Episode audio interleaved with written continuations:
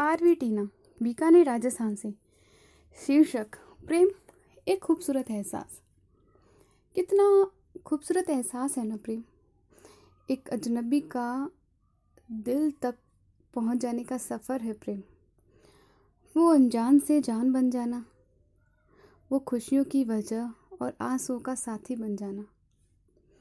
जिस जोर से तकलीफ़ बचपन में माँ पापा को होती, उस अजनबी का नए सफ़र में चोट का मरहम बन जाना। बिन कहीं आँखों का दर्द और होठों पर छुपी हंसी पहचान जाना। वो खामोशी में भी सब बयां कर देना, वो गुस्से में भी प्यार दिखा देना।